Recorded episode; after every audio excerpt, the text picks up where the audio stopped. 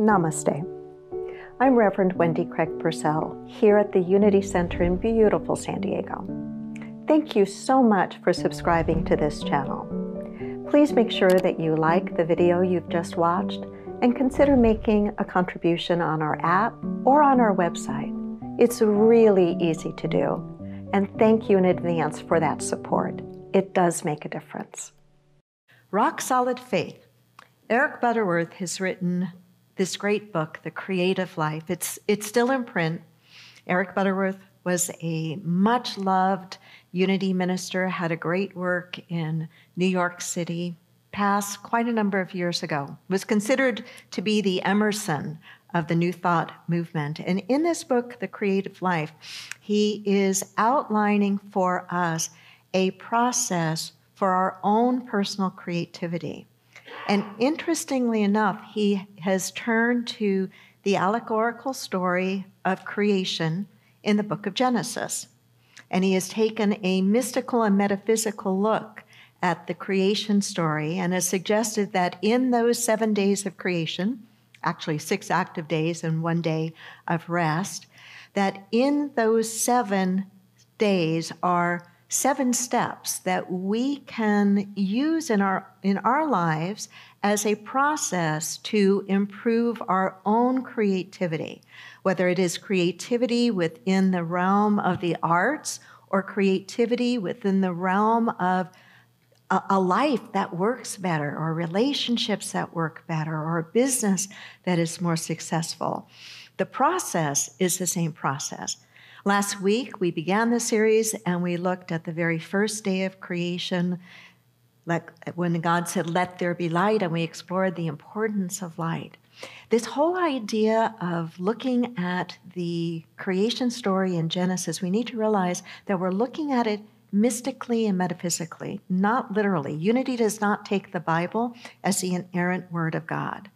This is what Eric writes about the creation story itself. The creation story is not something God does or did, it is what God is. It is what God is. Creativity is the God process in you expressing as you. Think about that for a moment. Creativity is the God process in you expressing as you. The God process in you expressing as you. And so we have on the first day the, that God said, Let there be light. And each of the days begins with that important word, let. To me, that is an overarching theme of the creative process. That so much of the creative process is about getting out of our own way and allowing, excuse me, allowing something to move from within us outward.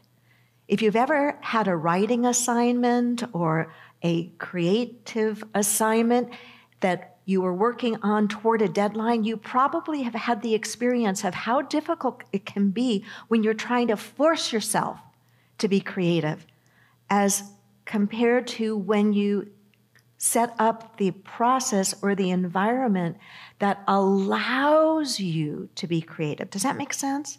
There's a different qualitative relationship to the experience and to the act when we can stop with the forcing, the pushing, or the striving, or the grasping, and move into a place of allowing, moving into a place of, of letting. On the second day, we're told in the story itself, which we'll look at metaphysically, God said, Let there be a firmament in the midst of the waters, and God called the firmament the heaven or the heavens a firmament. We need to have a little bit of an understanding here of how ancient cultures conceived the universe. We have come a long way in our understanding of the universe and our relationship and place in it.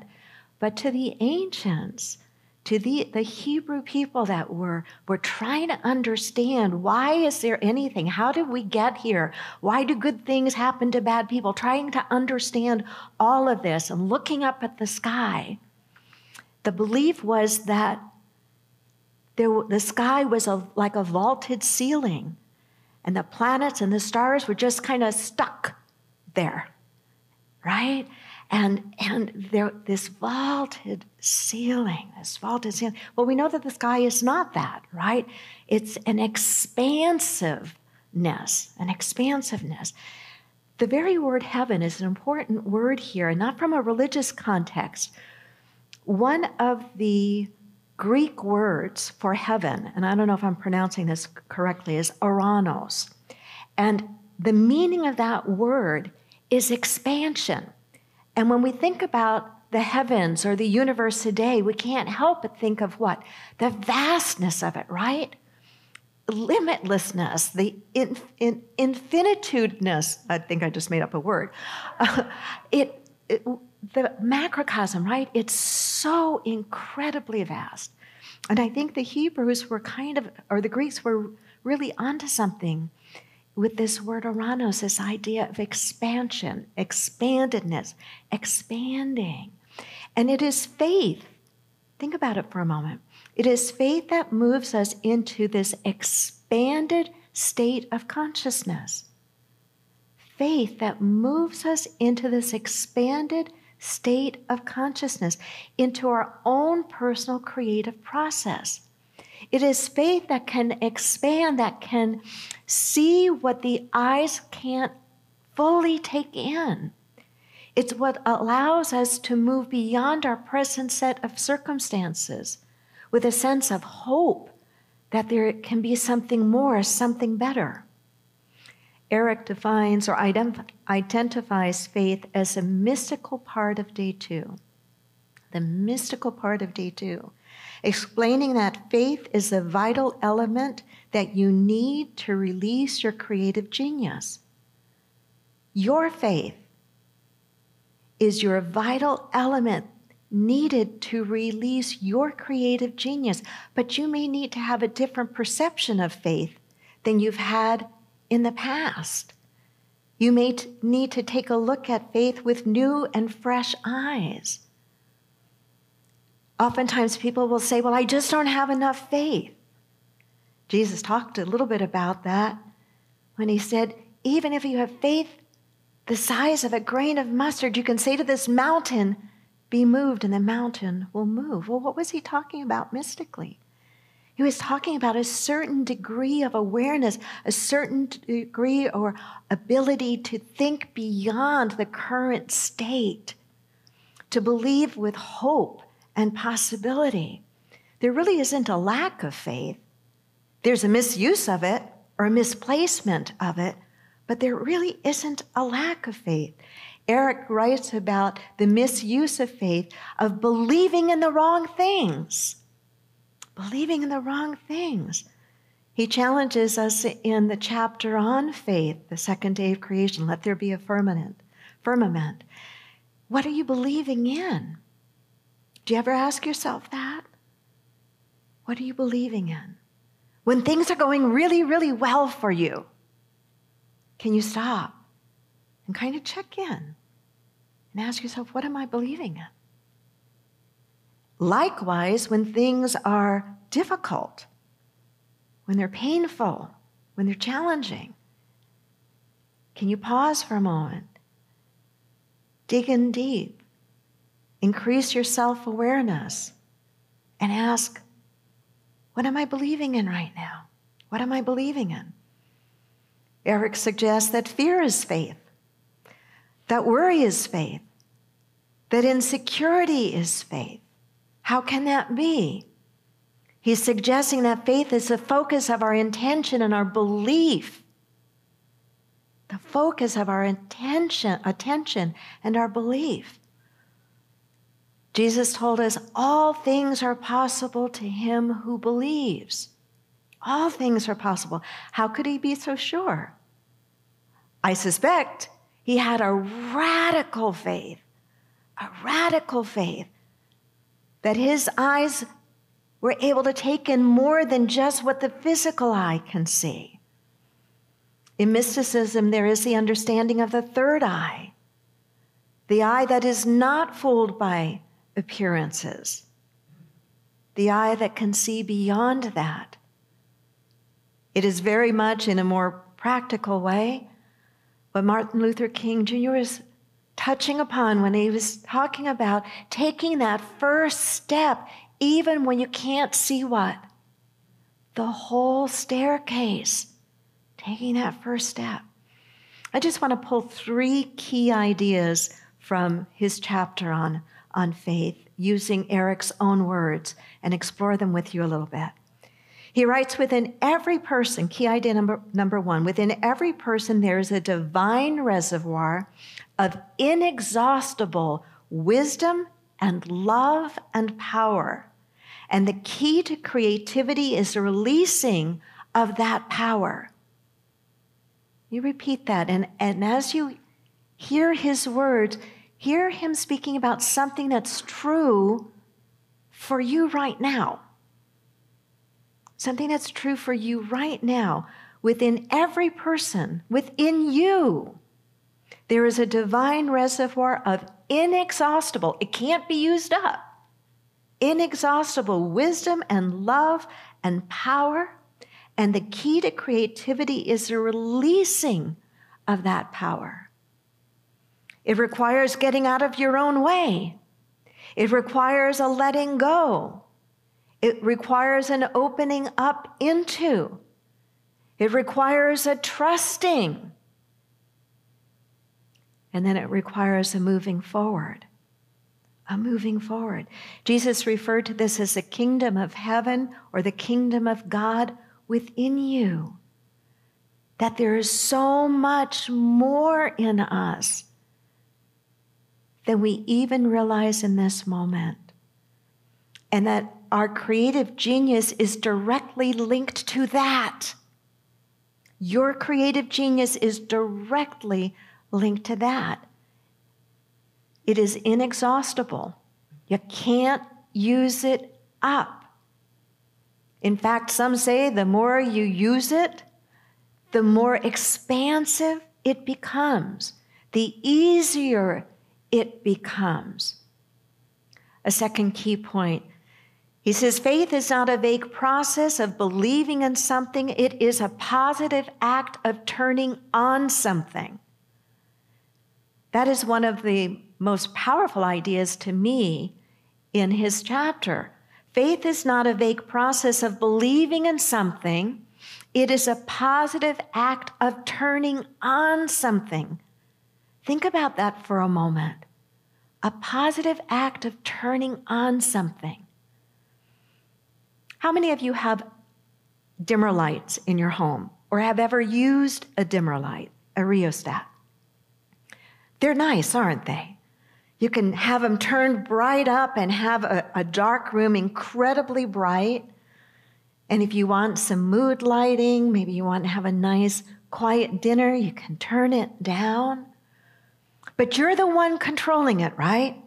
You're controlling how much light's going to come out and how much light's going to be held back. But the potential for that light is the same.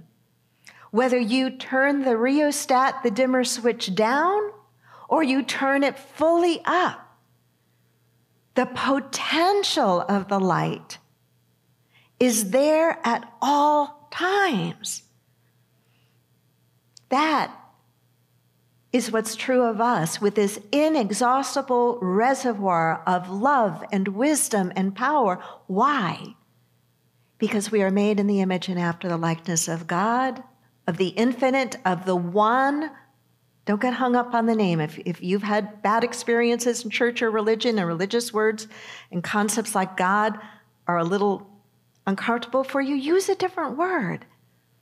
It's the creative force of good that we're talking about and it exists within you in the same way that the full potential of the light is available to you within that dimmer switch. But you're controlling it, right? You get to decide how much you're going to turn it up or turn it down. What Eric is suggesting here is faith is a, not a vague process of just believing in something, it is a positive act of turning on something. Positive act of turning on something. turning one's mind to the frequency of faith. I was thinking about that as I was looking over my notes again this weekend. I was thinking about this simple and yet powerful idea of tuning my mind to the frequency of faith. Can you get the feel for that? Do you know what worry feels like? Right, we do, right? And we know what fear feels like and anxiety, right? We know what those things feel like. There's a vibration to them. And there are people who study all this and, and have much better language for it and data for it than I do. The process of tuning to the frequency of faith is realizing that faith itself has a certain vibration, a certain energy. And it's doing the best that we can to tune ourselves, to align ourselves to that frequency. And if we can't, if, if you relate it to what I asked you a moment ago, do you know what worry feels like? Do you know what fear feels like? Then you know something of the feeling and the vibrational level that I'm talking about. And what I'm suggesting is practice becoming as familiar as you can with what the frequency of faith feels like. Because the more we become familiar with something, the easier it is to repeat that something again and again and again. And if we practice becoming familiar with the frequency of faith and turning, tuning our mind to it, we will find it easier to stay in that frequency. And when we do, when we tune our mind to the frequency of faith, we begin to start attracting a different kind of experience to us. We begin to attract things that are also vibrating, if you will, at that same energetic level. We become like a tuning fork to it. We attract it. In Hebrews, it's it is said that faith is the evidence of things not seen, the substance of things hoped for. The evidence of things not seen, the substance of things hoped for. As we tune to this frequency, this vibration of faith, we begin to attract to us the evidence of things not seen. Just as the words and music appear out of thin air when we tune into a radio broadcast. This is what we're talking about. This is why the practice of meditation, of stilling the mind and focusing the mind, is a vehicle for training us to tune in volitionally to the frequency of where we want to be, not where the downward pull of much of the drag of life and race consciousness can pull us. Does that make sense? And it's a practice, isn't it? It's a practice. And the third key idea that he suggests is that faith draws on the infinite, releasing a very real substance that overcomes obstacles and removes mountains of difficulties. Let me repeat that. He writes faith draws on the infinite. Faith draws on the infinite, releasing a very real substance that overcomes obstacles and removes mountains of difficulties. But we have to put a demand on it. We have to call upon it. I forget where in the New Testament now, I should have written it down, is the statement, You have not because you ask not.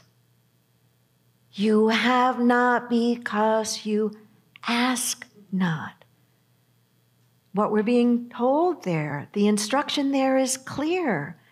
Ask. Ask. Asking is a way we pull on the universe for that which we want, but we need to be vibrating at the level of the thing we're wanting to attract, of the good that we're wanting to attract. Ask and you will receive. But it's asking at a certain vibrational level, at the level of faith itself. And that energetic level not only attracts greater good to us, but it seems to pierce through problems and obstacles and difficulties. And in many ways, that can be as helpful as anything, right? clearing the path forward for us, removing what stands in our way. I wrote in my notes one thing is certain to the person with an unshakable faith that something wonderful is going to happen, something wonderful is already happening. And so it's choosing to use our mind in a very deliberate way, not just vaguely believing in something, but tuning to the energetic frequency of something. To refresh your mind, I'll repeat the three key points and then I'll close with a piece from Eric. We each have within us, you have within yourself a divine reservoir of inexhaustible wisdom, love, and power. And the key to your personal creativity is the releasing of that power. Faith is not a vague process of believing in something, but a positive act of turning on something. I had an aha moment yesterday when I was thinking about that one. And it was to move away from thinking of faith as a noun and to think of faith as a verb. Very different experience. And the third was our faith draws on the infinite to release a power an energy that overcomes obstacles and difficulties. So, in closing, these are words from Eric. He writes Through your faith perspective, you will outform, meaning you will express, more of your divine potential than you normally do. When you turn within, centering your attention on God, the center and source of your being, the allness of you, there will come a magical moment of faith's fruition. And that which you perceive inwardly, you will soon be seeing in the light of day. In other words, soon be manifesting. The kingdom of all potentiality is already within you. You do not need to be something different in order to release it. It calls for knowing that you are it calls for knowing that you are, not maybe, but that you are a spiritual being. Then, armed with this perception of faith, you proceed to do what needs to be done. And faith, drawing on the infinite, releases a very real substance that overcomes obstacles, removes mountains of difficulty, doubles one's power, and multiplies one's ability. I hope you'll turn up and tune into your frequency of faith. Namaste.